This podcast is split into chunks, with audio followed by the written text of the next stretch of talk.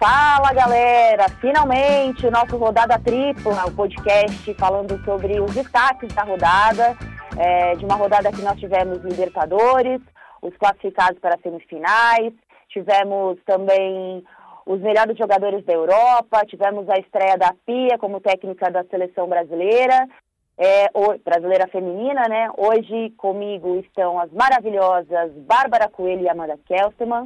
Ô Amanda, eu prometo que até algum dia eu aprendo a falar o seu sobrenome, viu? Eu fico muito agradecida, porque é muito bonito, fala sério, de pronunciar. É tão bonito quanto o nome da Pia. É verdade. Eu também ser sem Pia mesmo, não vai ser outro sobrenome, porque eu não consigo falar. É, então eu também dou uma enrolada e aí eu prefiro falar só pia mesmo, acho super simpático. Daqui a pouco a gente manda um piazinha, piazinha passa, tá né? tá tudo certo. E aí, Ana, Amanda, tudo certo com vocês, né? Tudo ótimo, muito bom estar tá aqui. Falar de coisa boa, né? Três assuntos legais, três assuntos que quem gosta de esporte, de futebol, com certeza tá antenado essa semana. Manda é aí isso, o primeiro, né? Ana. Manda pra gente o primeiro, Ana. Bom, a gente abre rodada tripla hoje com o nosso primeiro assunto, falando um pouco sobre essa classificação de Flamengo e Grêmio, semifinal da Libertadores, né? Do outro lado tem Boca e River, só isso, tá bem tranquilo a Libertadores, não não não está não, não tem pressão. Molezinha. Mas para falar um pouco do nosso lado, do lado de cada do quintal, né? Falar um pouco dos brasileiros, sobre o estilo dos técnicos, acho que repercutiu muito quem avançou, quem não avançou, as formas de jogar. A gente já tem falado muito sobre isso, sobre como é, nós estamos vendo uma, um modelo de jogo entrar um pouquinho, ficar um pouquinho fora de, da casinha, né, que é esse estilo de jogo voltando às raízes do futebol brasileiro, de posse de bola, de ofensividade, e aquele modelo mais pragmático de jogar por uma bola, nesse momento sendo questionado. Se deu resultado durante um tempo e ainda vai dar bastante resultado, mas eu acho que pode ser um pouquinho questionado, né? Muito por conta do trabalho desses técnicos que vêm para o Brasil, tem essa necessidade de defender emprego, como é o caso do Sampaoli, do Jorge Jesus, e também pelo caso do Renato, né? Eu acho que é importante a gente destacar como é importante, importante a gente destacar como é importante, tá, tá legal. Bacana. O trabalho de um técnico como o Renato. Queria ouvir um pouquinho de vocês aí, o que, que vocês viram dos estilos é, desses técnicos, como foi legal a gente poder acompanhar num momento tão importante da temporada. É, esse estilo de jogo fazendo a diferença, né? É, o que eu acho assim, Ana e Amanda, que é muito importante a gente pensar, é, passando pelos dois times, né? A gente tem uma mudança no Flamengo muito radical na, no segundo semestre e passa também pelos reforços e passa também pela mudança no comando técnico. Mas a gente não pode esquecer que o Flamengo se reforçou muito depois do meio do ano, depois da Copa América. Chegaram jogadores que fazem muita diferença. Rafinha, Felipe Luiz, o o Pablo Mari, que é um zagueiro que ainda está se firmando, está ainda aquém do nível desses outros que eu citei, mas é um jogador que vem participando e indo muito bem no time do Flamengo. O próprio Gerson, que pode ser um jogador de beirada, pode jogar como segundo volante. Então o Flamengo, na parada da Copa América para frente, ele recebeu muitas opções e chegou um treinador que tem esse compromisso de mostrar o trabalho no Brasil, mas ele não tem o compromisso brasileiros. O que isso significa? O Jorge Jesus ele veio para o Brasil ele veio com a carta branca de fazer o que ele entende que seja melhor para o clube e também para o time dele. E a carta branca leva ele a ter um futebol mais ofensivo, um futebol mais agradável, um futebol agressivo. Um treinador no Brasil, e, e ele vem e ele entende o seguinte: não, dando certo, eu pego minha melinha e vou embora tá? Não, não quero dizer que ele não tenha compromisso para que vá dar certo. Ele tem um compromisso, mas é diferente dos treinadores que estão aqui. Eu acho que dificilmente o, Flamengo conseguiria ter essa consistência e essa mudança tão radical se fosse um treinador brasileiro. Então, hoje ele é um time, um dos melhores do país, para muita gente o melhor do país. Eu ainda espero um pouco mais para a gente poder chegar a esse ponto de de, de, afirmação, mas é um time hoje muito forte, com muitas variações no ataque, se fortalecendo em sua defesa e muito mais competitivo do que era. O Grêmio tem um detalhe importante: o Grêmio joga em alto nível desde 2016, desde que o Renato chegou lá, e do mesmo jeito, com agressividade, com bons talentos, com jogadores inteligentes surgindo. E ele oscilou nessa temporada, porque é muito difícil uma equipe como a do Renato, com o mesmo treinador, com algumas mudanças, porque a gente não pode esquecer que o Grêmio perdeu bons jogadores, jogadores importantes, e conseguiu repor com a base, é difícil você conseguir que essa equipe tenha o mesmo padrão durante 3, 4 anos. Então, esse ano, em alguns momentos, o Grêmio oscilou muito, mas ele encontrou soluções com Matheus Henrique, com Jean-Pierre, que são garotos que entraram e trouxeram variações para esse time. E por isso que em momentos decisivos, por toda a experiência desse treinador e desse time, ele volta a ser forte na temporada, num momento muito importante, que são as decisões de mata-mata. Tenho concordo com, com a análise da Bárbara e eu acrescento algumas coisas em relação ao trabalho do Jorge Jesus, especificamente. Porque é, foi um, um baita.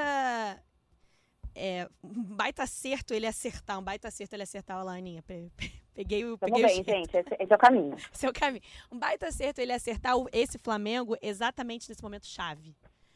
Porque o Jorge Jesus, ele teve não muito atrás, bem recentemente, dificuldades de encontrar a variação certa, quando, principalmente quando ele perdeu peças. É só a gente ver o que aconteceu com o Flamengo no jogo do Equador, onde o Flamengo poderia ter sido eliminado de forma bem precoce, numa, numas oitavas de final, perdendo de 2 a 0 para o Emelec, num jogo em que o Jorge Jesus errou. Ele errou na escalação, ele estava com desfalques importantes, não tinha Everton Ribeiro, não tinha Rascaeta, mas ele errou. Então, acho que o, o Jorge Jesus ele foi ousado exatamente nesse momento que ele erra, porque ele fez o que eu posso dizer nenhum treinador que passou pelo Flamengo, e não foram poucos, desde 2016, teve coragem de fazer. Buscar alternativas diferentes no esquema. E hoje o Flamengo tem essas variações porque ele errou. Ele errou contra o Emelec, ele errou contra o Bahia. E pronto, o Flamengo agora tem várias formas de jogar, ele, se, ele muda de posicionamento ao longo do, do jogo, vai confundindo os adversários. E a chegada dos reforços, é, eu, eu, diria que é, 70% do, do trabalho do Jesus passa por isso e ele encontrar a forma, por exemplo, do Gerson. Ele chama o Gerson, do, a forma do Gerson jogar, ele chama o Gerson de Coringa. Cara, ele já botou o Gerson para jogar de quase todas as formas dentro do esquema tático dele. Acho que a gente, a gente até brincava ontem é, no, na gravação de outro podcast do Flamengo aqui no, no Globoesporte.com que só falta o Gerson jogar de goleiro, porque ele tem realmente sido uma peça assim fundamental. E eu acho que o mérito do Jorge Jesus é, tem que ser exatamente esse, gente. É, não ter medo de, de errar. E aí acabou acertando. E a gente falava, pô, foi uma vitória do futebol menos pragmático, mais ousado.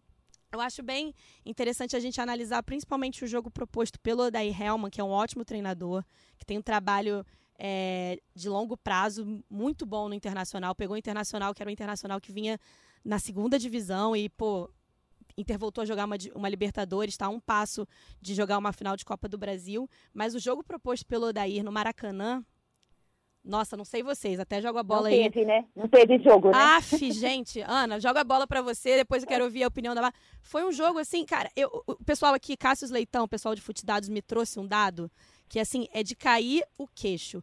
Sabe quantos minutos de bola rolando teve no Maracanã? Não faço ideia. 49. Muito pouco. E a gente sabe por quê, né, Ana? Sim. Muito pouco. É maravilhoso ouvir vocês falando sobre essas formas específicas dos times jogarem, né? É, a Babi tocou num ponto para mim que eu acho fundamental, que é a questão de defender ideias, né? Eu sempre digo que tem uma diferença muito grande entre os técnicos que defendem emprego e o que defende ideias. O técnico no futebol brasileiro, muito tempo, ele vai defender o emprego dele. Então, ele vai colocar o time um pouco mais defensivo. Isso vai dar resultado em algum momento, mas em outros não. É, no caso desses técnicos, como a gente já falou até de Sampaoli, é, do Jorge Jesus, é, eles têm uma defesa de ideias. É, e isso faz com que eles tenham coragem e a ousadia de voltar ao que a gente sempre fez, que foi esse futebol mais ofensivo, de não necessariamente a posse de bola, eu sou até contra essa questão de ficar falando tanto da posse de bola, porque nada adianta uma posse de bola se você não é decisiva, né? Se você não define o jogo. Virar arame liso, né? Que chama. Exatamente. E no caso do Jorge Jesus, é, eu acho que tem dois jogos que você citou aí, Amanda, que para mim passam muito pelo, por ele entender o que é o Flamengo. Que é, claro, a derrota para o Emelec e depois a derrota para o Bahia, que eu acho que ali ele entendeu o que é o Flamengo. E mais do que entender o que é o Flamengo, ele entendeu o que é o futebol brasileiro, porque ele é um técnico estrangeiro, chegou no meio da temporada. Vale a gente destacar que ele não pegou terra arrasada, não era um time que é horrível, muito pelo contrário, não era um time que estava sabendo executar bem as suas ações dentro da proposta do elenco que tinha. Pelo eu contrário, ele pegou a chegada de reforços, é, justamente. Exatamente, eu acho que esse foi o grande demérito do trabalho do Abel, dessa passagem dele, né? É, ele foi contratado, eu me lembro muito bem de do que se falava da época, né, na, na, troca de comando no começo do ano com o Abel, que o Flamengo precisava ser mais Flamengo, precisava é, parar com esse negócio de posse de bola, que precisava decidir os jogos. Então o Flamengo retrocedeu no que já tinha avançado com o próprio Barbieri num determinado momento, dentro das suas limitações, retrocedeu e depois avançou com a chegada do Jorge Jesus. E aí passa muito pela escolha do Gerson. Ninguém falou da ausência do William Arão no jogo contra o Internacional. Muito é claro pelo que o Internacional não jogou, foi um jogo muito aquém das expectativas, mas eu ainda pondero. Eu falei ainda no troca de passes na véspera do jogo que eu imaginava que pouco o Odair Helman ia conseguir fazer sair daquele Internacional. Porque o que, que ele teve quando ele precisou mudar o jogo antes da partida contra o Flamengo? O Wellington Silva com velocidade.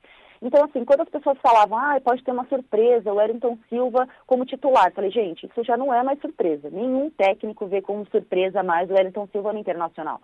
Porque ele já entrou contra o Cruzeiro, ele entrou bem, é, ele tem entrado no decorrer dos jogos, e isso tem sido a principal arma de um elenco que se mostrou limitado de variações. A gente fala muito do Palmeiras, né, como o Felipão, desde o ano passado, é, mostra uma certa limitação com as opções, com as variações táticas, o Odair também, e também pelas peças, porque eu olhava no banco de reservas, eu estava acompanhando o jogo é, aqui com o pessoal em São Paulo, eu falei, cara, quem tem no banco de reservas? Nico Lopes, Wellington Silva, é, e o que mais? O que, que ele a pode Fiore, fazer? né, então, que assim, entrou. Nem surpreendeu tanto o fato dele não ter variação dele ter jogado no, no, limite do que foi o Inter. É isso, é um time que chegou no limite das suas boas ações, tem um meio campo muito forte.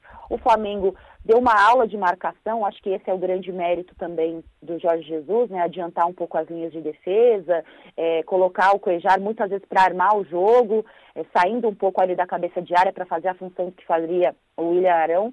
E o Gerson, que para mim é um cara muito especial. E eu vou fazer só mais uma pontuação sobre o esquema de jogo do Flamengo. O grande mérito desse time, que eu já disse que é a linha de defesa adiantada, passa muito pela execução dos dois laterais, o Felipe Luiz e o Rafinha, que ainda estão em adaptação né, no futebol brasileiro, mas em readaptação.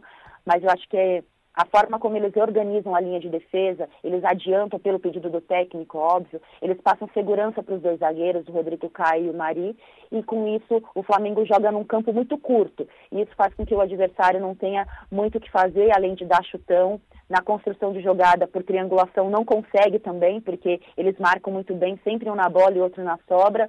Ou seja, eu fiquei muito contente em acompanhar esse momento da temporada, técnicos com essas ideias é, e essas ideias perseverarem, porque a gente já viu isso em outros momentos, com outros técnicos acabando que não deu certo, mas com talento, com qualidade que tem. Grêmio e Flamengo avançaram de forma muito justa e muito legítima. E esse é o grande mérito dos brasileiros agora na semifinal da Libertadores. E uma coisa que eu, pô, tô adorando é que essa rivalidade está se aquecendo de uma forma muito interessante, que é de autoconfiança. O Renato disse que o time dele é o que melhor joga no Brasil. Né? O Jorge Jesus diz que o time dele é o que melhor joga no Brasil, não acredita que o, na posição do Renato. Então, assim, ao invés de ficar naquele joguinho de jogar responsabilidade para o outro, não, vamos ver, porque o Grêmio é um grande adversário, ou o Flamengo jogar um pouco, ou o próprio Grêmio jogar para o Flamengo, esse ensaiozinho, essa coisa meio modesta demais que muitas vezes o futebol tem, que é uma questão respeitosa também, que também é legal, mas eu estou gostando um pouco dessa dessa posição de, de protagonista dos dois, porque eles são grandes protagonistas aqui do futebol brasileiro, né? A gente podia mudar de assunto aqui, então, vamos entrar no futebol feminino. Qual é a próxima pauta? A próxima pauta. Eh, eu só queria fazer uma meia-culpa aqui. Posso? Posso, Ana Thaís, que está em São Paulo? Pode, está autorizado dessa vez. Porque você falou do, do Gerson. Cara, eu critiquei tanto a contratação do Gerson quando eu vi os valores. Porque eu, realmente, assim, é um, é um grande mérito mesmo terem trazido esse jogador que saiu tão cedo, voltou tão fisicamente mais forte, né? E tão bem pro, Fluminense, pro, pro Flamengo, lembrei que ele era do Fluminense, pro Flamengo. E eu critiquei muito quando eu vi 11,8 milhões de euros por um cara que a gente não via jogar há muito tempo, mas eu acho que se paga e está se pagando e tem um valor legal de, de revenda. E só concluindo é, esse momento que eu compartilho com vocês que eu acho muito bom que esse tipo de futebol tenha vencido as quartas de final da Libertadores. É legal que isso aconteça também numa semana que a gente viu, não que eu seja uma grande entusiasta, mas a gente viu o Fernando Diniz saindo, né, e o Oswaldo Oliveira assumindo o Fluminense e aproveitou-se muito para criticar, né, que tá vendo? Futebol esse estilo de futebol não, não, não, não resolve, não vence. Eu acho que a questão do Fernando Diniz passou muito pelo fato dele não ter a matéria-prima que, por exemplo, o Jorge Jesus tem e o trabalho de longo prazo que o Renato tem. Então é isso. Vamos mudar de assunto? Vamos ir? Manda aí, Ana. Bom, seguimos com os assuntos. Vamos falar dos melhores da Europa. O que vocês acharam, hein, gente? Eu fiquei, confesso que eu fiquei bem surpresa com a escolha é, de um defensor. Finalmente, nós defensores. defensores dos defensores. Cara, eu fiquei muito surpresa. Foi tipo um tapa na cara. Eu não. Hum, a Amanda vai soltar o veneno dela é, já já. Ver ele, é, Brincadeira, hoje não é publicada a eleição daqui da redação do Grupo Globo, né, no Globoesporte.com, que ouviram a, a, a, galera, 81 jornalistas, e meu voto foi no Van Dijk, gente. Foi no Van Dijk? Não é, me matem. Não, jamais. O que, é, é, que melhor da Europa significa tanta coisa que é difícil, assim, você pegar uma ideia e segui-la, e segui-la né? Certeza que o Van Dijk foi um dos grandes destaques da Europa esse ano. Aliás, ele foi fundamental para a conquista do Liverpool da Champions e o Liverpool chegou muito perto de conquistar inclusive a Premier League, é porque o Manchester City não deu realmente nenhuma chance. Por que, que ele foi fundamental? Porque ele não é um defensor só, né? Ele é um cara que participa inclusive da construção de jogadas, ele faz lançamentos importantes para os jogadores de meio de campo para frente e até para os próprios atacantes, quando a defesa está desarmada, para que o Liverpool tenha essa oportunidade, não só sair jogando, ele é, ele é construtor zagueiro construtor. Ele é forte, ele é muito inteligente e ele ganha todas pelo alto. Ele anula jogadores muito importantes, jogadores muito fora da média né, na Europa. Então, assim, ele foi realmente uma grande surpresa. Foi pago uma nota por ele e ele correspondeu. Agora, o melhor, aquele que é o cara, aquele que é o pi, que a gente não pode falar. Eu não consigo desconsiderar o Messi nesse momento, acho que são 10 anos de carreira onde ele vira o artilheiro da Champions, o artilheiro da Liga Espanhola, onde ele é o cara que mais deu assistências na Espanha, um cara que em 10 anos de carreira conseguiu nos surpreender. Quando você acha que aquele ET fez tudo que ele poderia ter feito, ele conseguiu fazer ainda mais. Então, assim, o gênio, o melhor, o que é o melhor? O melhor é o mais eficiente, o melhor é o é o que de repente na temporada foi mais vitorioso, ou o melhor é o melhor, aquele que se destaca, aquele que você olha para um monte de gente e fala: "Meu Deus, esse cara é muito diferente". Então, o melhor para mim da Europa e do mundo é o Lionel Messi, continua sendo. Então, para você, então, o melhor do mundo no ano passado não teria sido o Modric? Eu fico nessa. Já, eu já voltei para o ano passado aqui, porque eu tento. Eh, para mim, não teria sido. Para mim, é, realmente, não, não acho nem que ele poderia ter sido até outro jogador da Croácia para mim, mas eu, eu eu discordo. Não, bom é discordar. É bom, né, gente, discordar.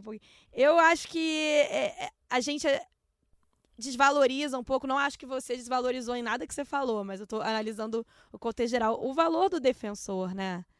Eu acho que o que, o que eu vi dos jogos, assim, da, do, do Van Dijk esse ano, o quanto eu achei que ele foi decisivo. Eu acho que ser o melhor, para mim, pesa, tem várias questões que envolvem quando você diz que alguém é o melhor de alguma coisa, o melhor da Europa, o melhor do mundo.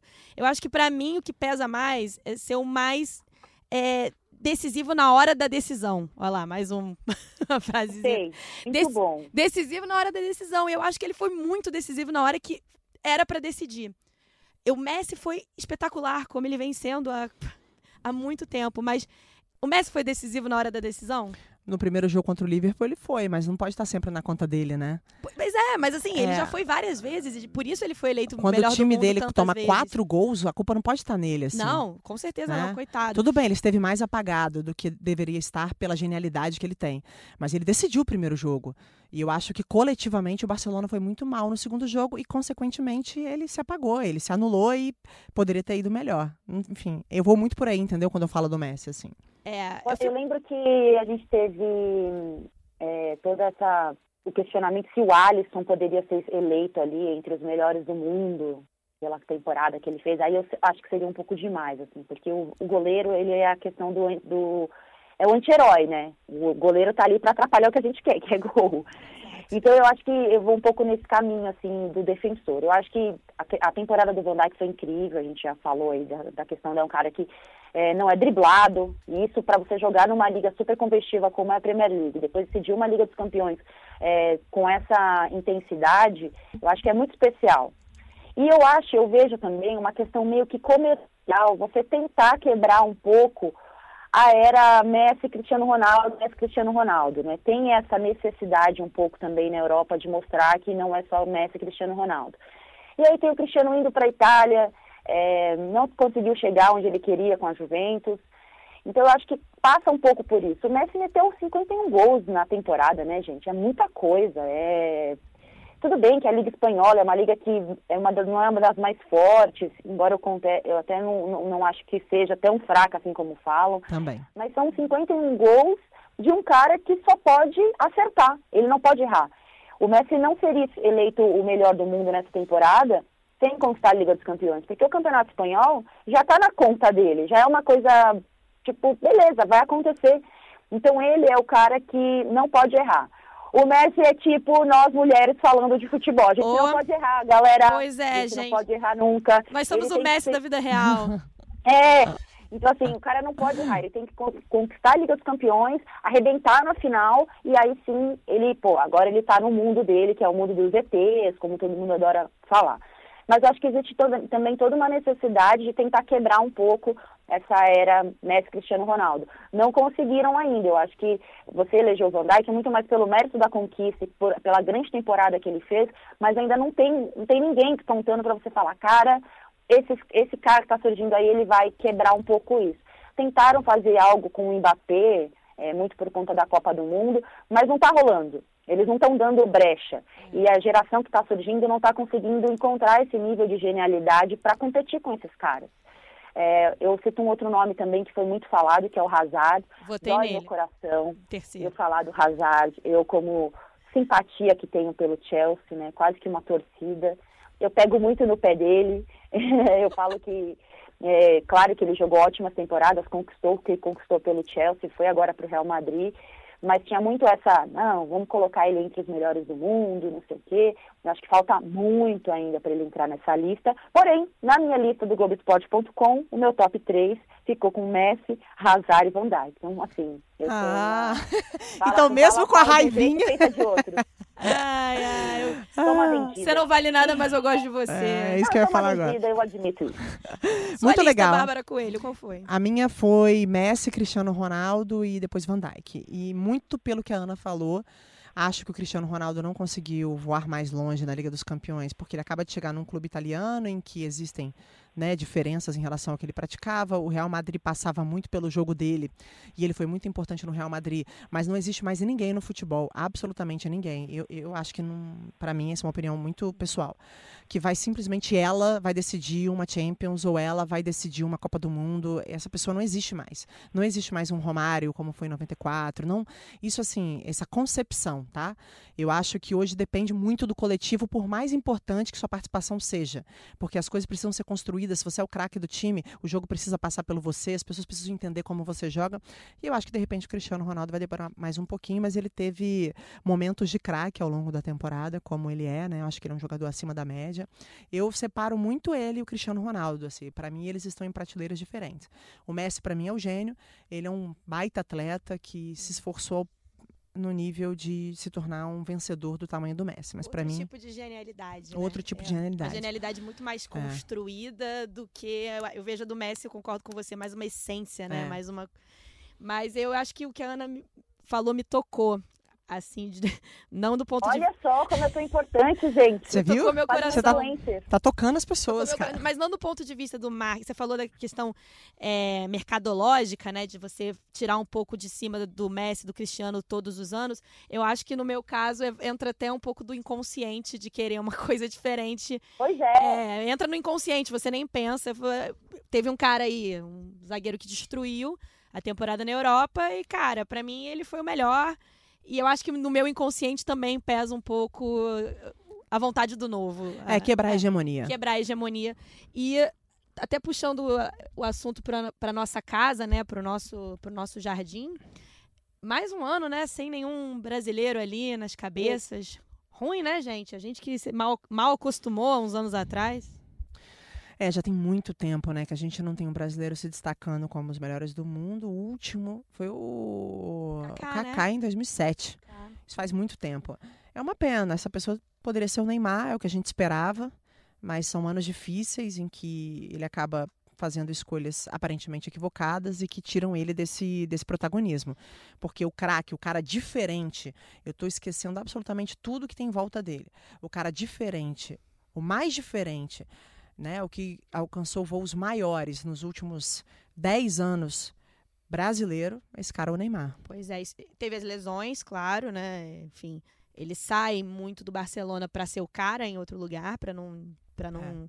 dividir o holofote com com o Messi, que é ali no, no Barcelona ele dividiria até o final, mas teve as lesões, mas realmente a gente está aqui por 30 de agosto, nossa gravação, você pode estar ouvindo daqui a uma semana, e a gente ainda não sabe qual vai ser o futuro do Neymar, né?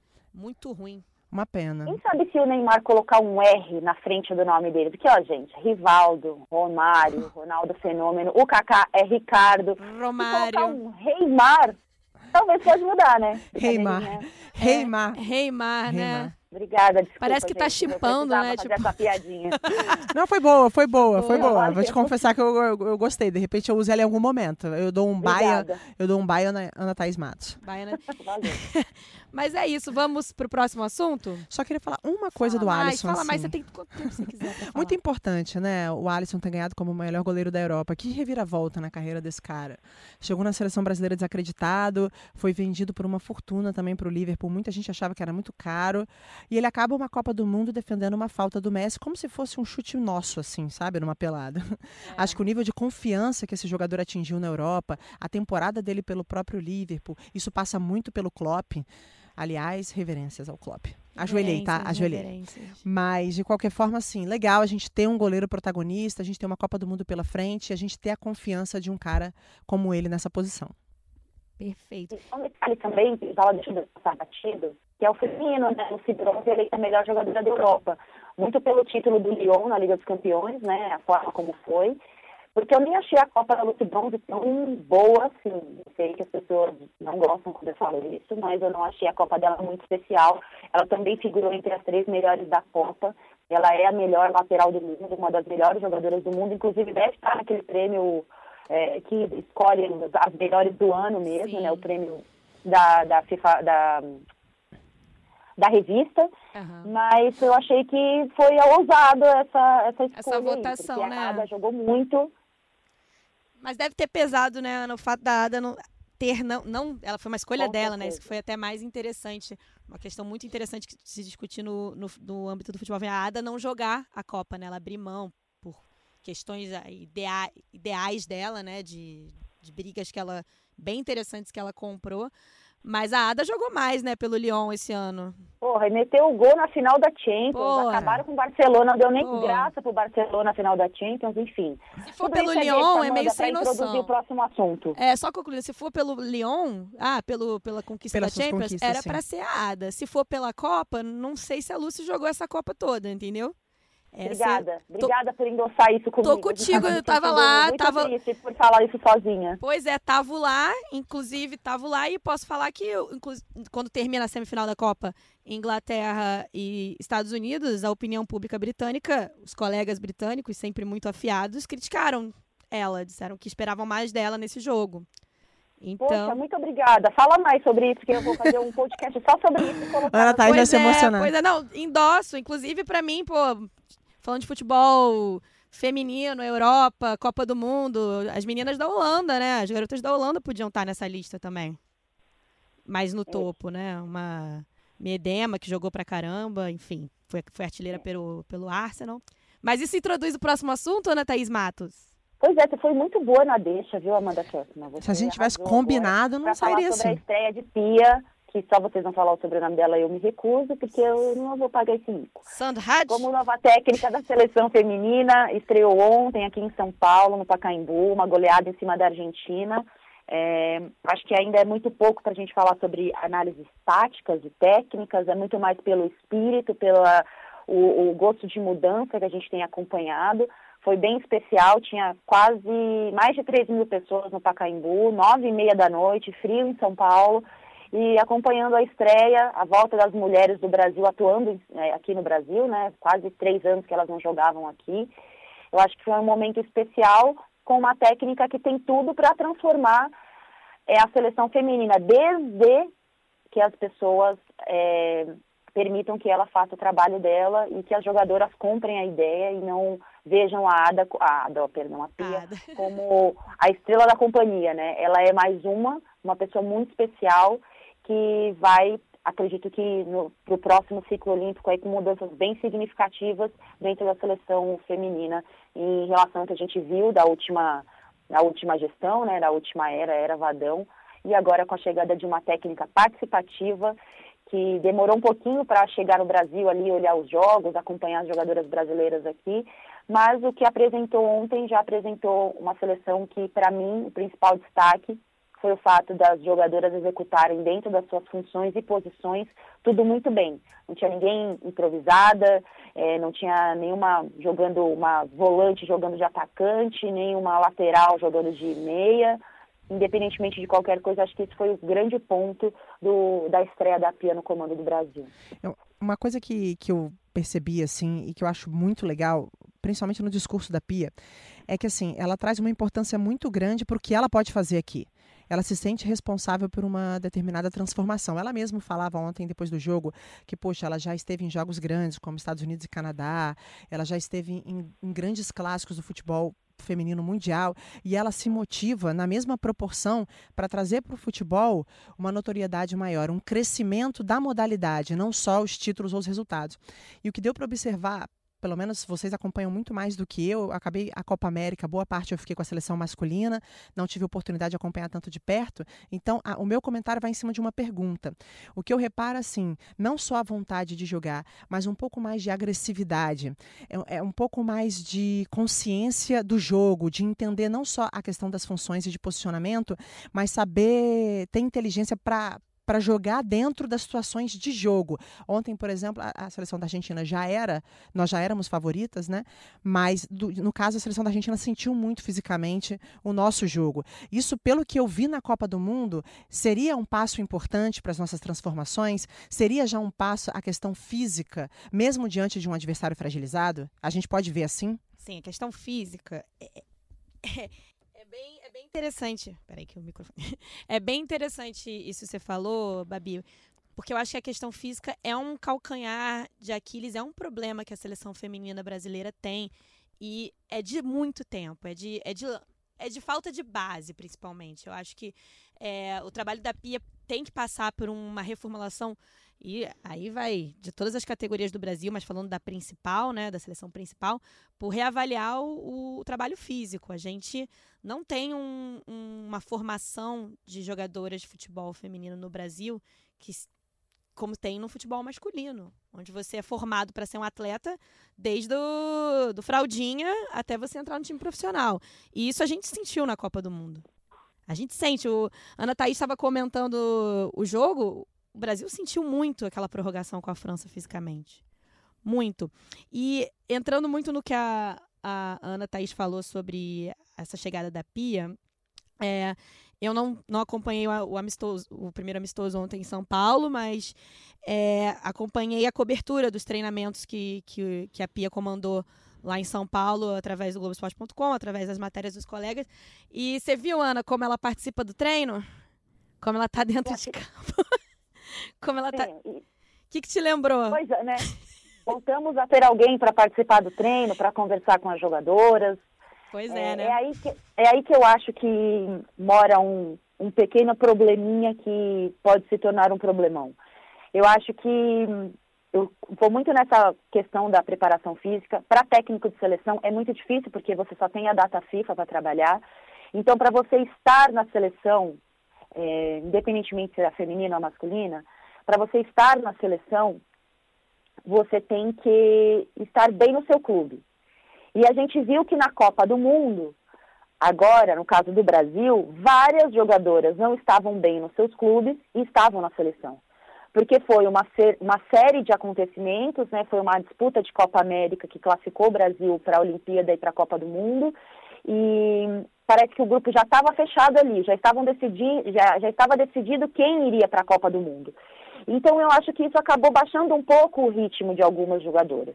E outras vieram, vieram de lesão, é, precisaram se recuperar naquele período de treinamento em Itu e depois, é, antes no Rio de Janeiro, depois em Itu.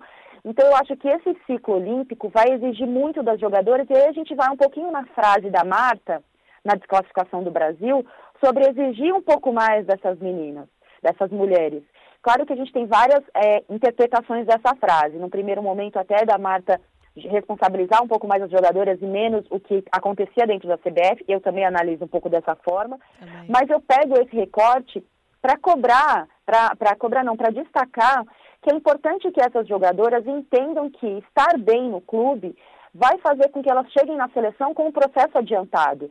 A gente tem jogadoras no mundo inteiro, né? O Brasil, a seleção brasileira é muito globalizada. Isso atrapalha muito, né? Na Coreia do Sul, como é o caso da Bia Zanerato. A gente tem jogadoras na Europa, a gente tem jogadoras nos Estados Unidos, jogadoras no Brasil, jogadoras na China. Então, assim, vai exigir muito mais delas nesse momento do que da técnica. Porque quando a técnica recebe essas jogadoras com 10 dias, 5 dias, uma semana para data FIFA, ela precisa que todas estejam nos cascos. Que era mais ou menos o que passava com o Tite quando ele assumiu a seleção, né? Ai, tá chamando jogador da China. Mas foram jogadoras que se prepararam fisicamente para aquilo. Então, acho que essa responsabilidade é das atletas. Só que elas só vão se sentir responsáveis e estimuladas se elas perceberem competitividade dentro da seleção. Porque Perfeito. se for mais do mesmo, as mesmas convocações, as mesmas jogadoras, é muito difícil você estimular que as outras jogadoras treinem mais, melhorem mais fisicamente, e isso com certeza vai refletir no desempenho, na performance da seleção, quando elas tiverem esses, essas datas para se reencontrarem. E aí o trabalho da técnica não pode ser só da preparação, só não, perdão. O trabalho da técnica não é prestar atenção só na preparação física.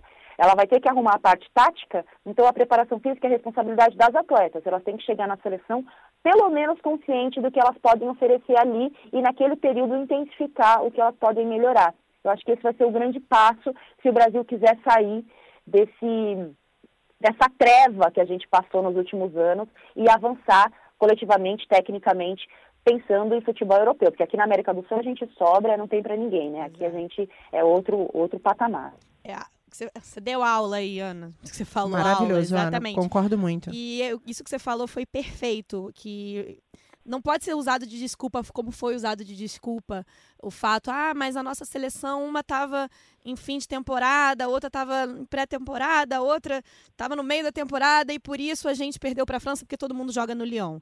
A gente sabe que é assim. A nossa liga não, não tem todo, condição, a Liga Nacional Brasileira, de ter todas as atletas como tem uma língua, uma língua francesa, como tem a Liga da Espanha, os Estados Unidos. Peraí, a gente tem que saber lidar com a nossa realidade. E, e perfeito, assim, tô rindo que eu realmente não eu pude assinar aqui. Assino no que a Ana Thaís falou. Porque é, se, se não tiver. A renovação também passa pelo, pelo, pela parte de cobrar quem está lá, né?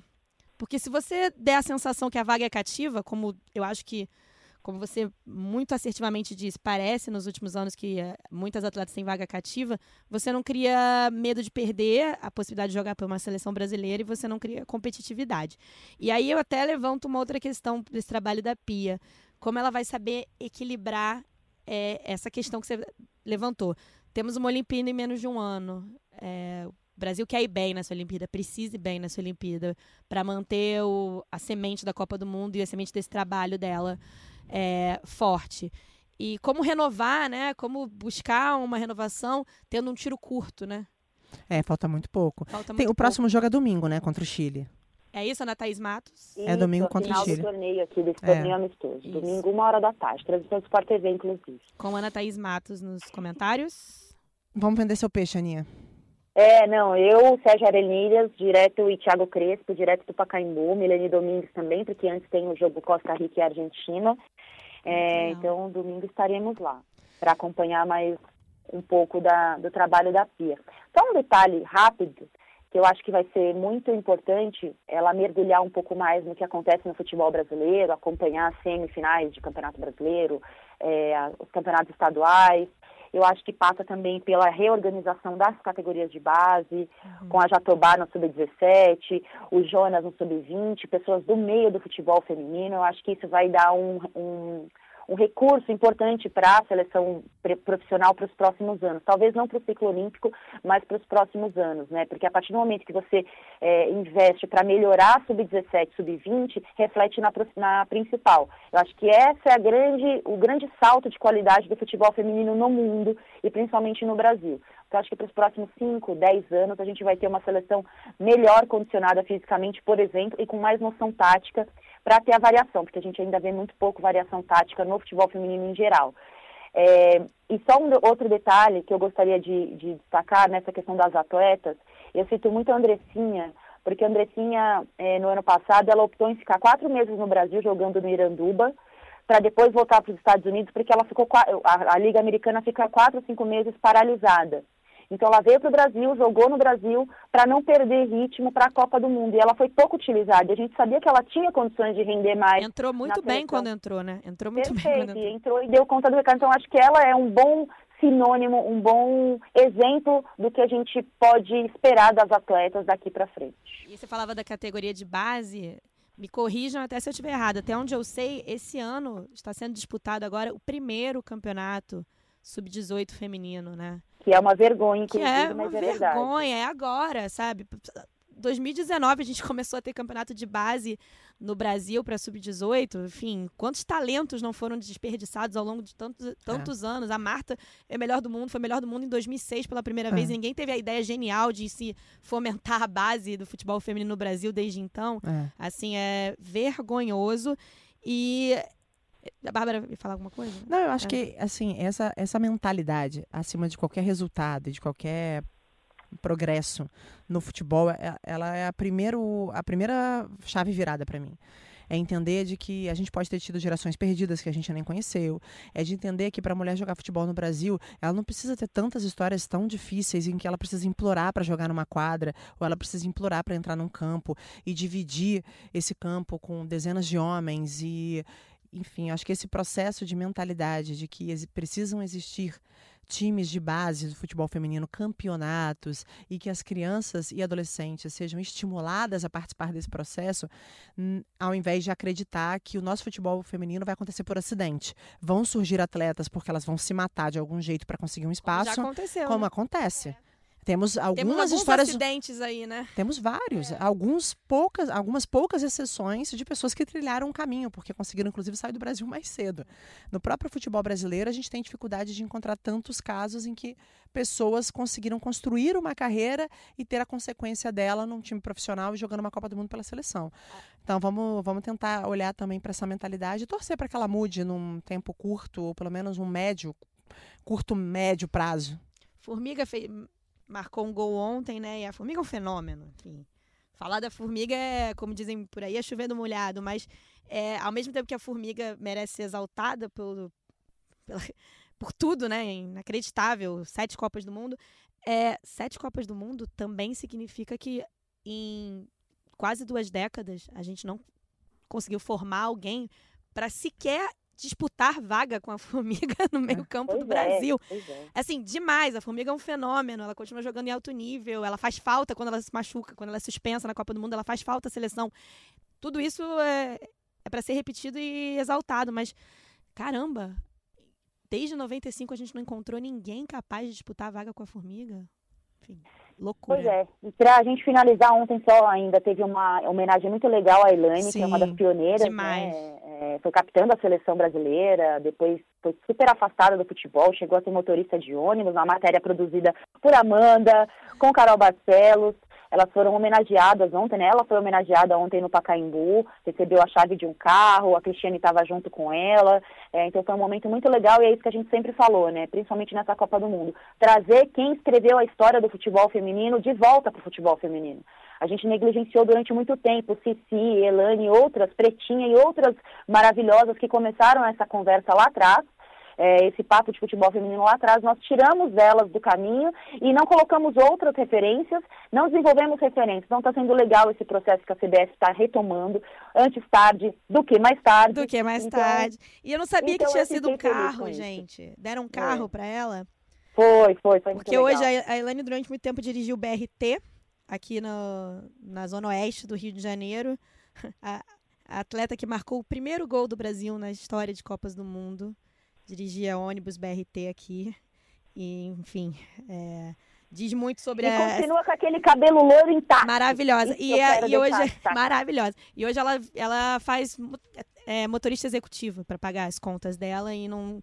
E a gente conversava, você lembrou, só para pontuar mesmo, quanto é importante esse resgate que você falou é uma mágoa muito grande e justa, porque tem mágoa que, é, que, que muitas vezes não se explica, mas a mágoa dessas pioneiras do futebol feminino é uma mágoa muito justa, porque. Justa e legítima. Era né? muito mais difícil na época delas. É difícil hoje? Isso é difícil hoje, meu é. Você imagina como era no, no, na época delas. E é, tá mais do que na hora de, de resgatar essa história. Bom, galera, vamos ficando por aqui. Nosso primeiro rodada tripla, entre mortos e feridos, salvaram todos e todas. Vou agradecendo o Henrique que me ajudou aqui com a gravação. É, o pessoal também aí de operações que deu um help na nossa, no nosso trabalho. É, onde vocês estão nessa semana, gente? Nessa semana até acompanhar. Bárbara, você já voltou para o Rio de Janeiro? Você ainda está imersa no Mundial de Judô? Eu estou no Rio de Janeiro nesse momento, mas eu não sei aonde eu posso estar daqui três horas. Mentira. Eu sigo no Rio. Minha vida está um, um, tanto quanto louca. Domingo esporte espetacular, semana que vem dou um pulinho em São Paulo e assim vamos vivendo. Eu sigo. Eu sigo, então. Vou entrar. Entrei, entrei de volta no fuso horário, porque ontem estava às três horas da manhã fazendo o desembarque do Flamengo para os canais Sport TV. Então ainda estou meio que no fuso horário esquisito, mas estou de volta. Estou de folga no fim de semana, Thaís ah, Matos. Adeus! Adeus! De Jornalista não ganha folga no final de semana. Estou de folga, pretendo ir num samba amanhã no Cosme Velho. Ah, tá bom, tá bom, tá bom. Valeu, galera. Valeu, beijo, hein? Esse tipo de informação a gente é. não precisa propagar. Não precisamos, não então, precisamos. Então, então, é isso. E semana que vem estamos na escala e o que mandarem fazer a gente está fazendo. Boa, volto no domingo, uma hora da tarde, transmissão do, da final, né, do torneio amistoso, Brasil e Chile, direto do Pacaembu, eu, Sérgio Aremilha, transmissão do Sport TV, também com a Milene Domingues, tem outro jogo antes, Chile e Costa Rica. Estou de folga amanhã também, Amanda Kelson, isso melhor, estou de folga em São Paulo. Isso a Globo não mostra. Isso não mostra. Valeu. Um beijo, hein? Um beijo. Aproveitem. Valeu. Valeu. tchau, tchau.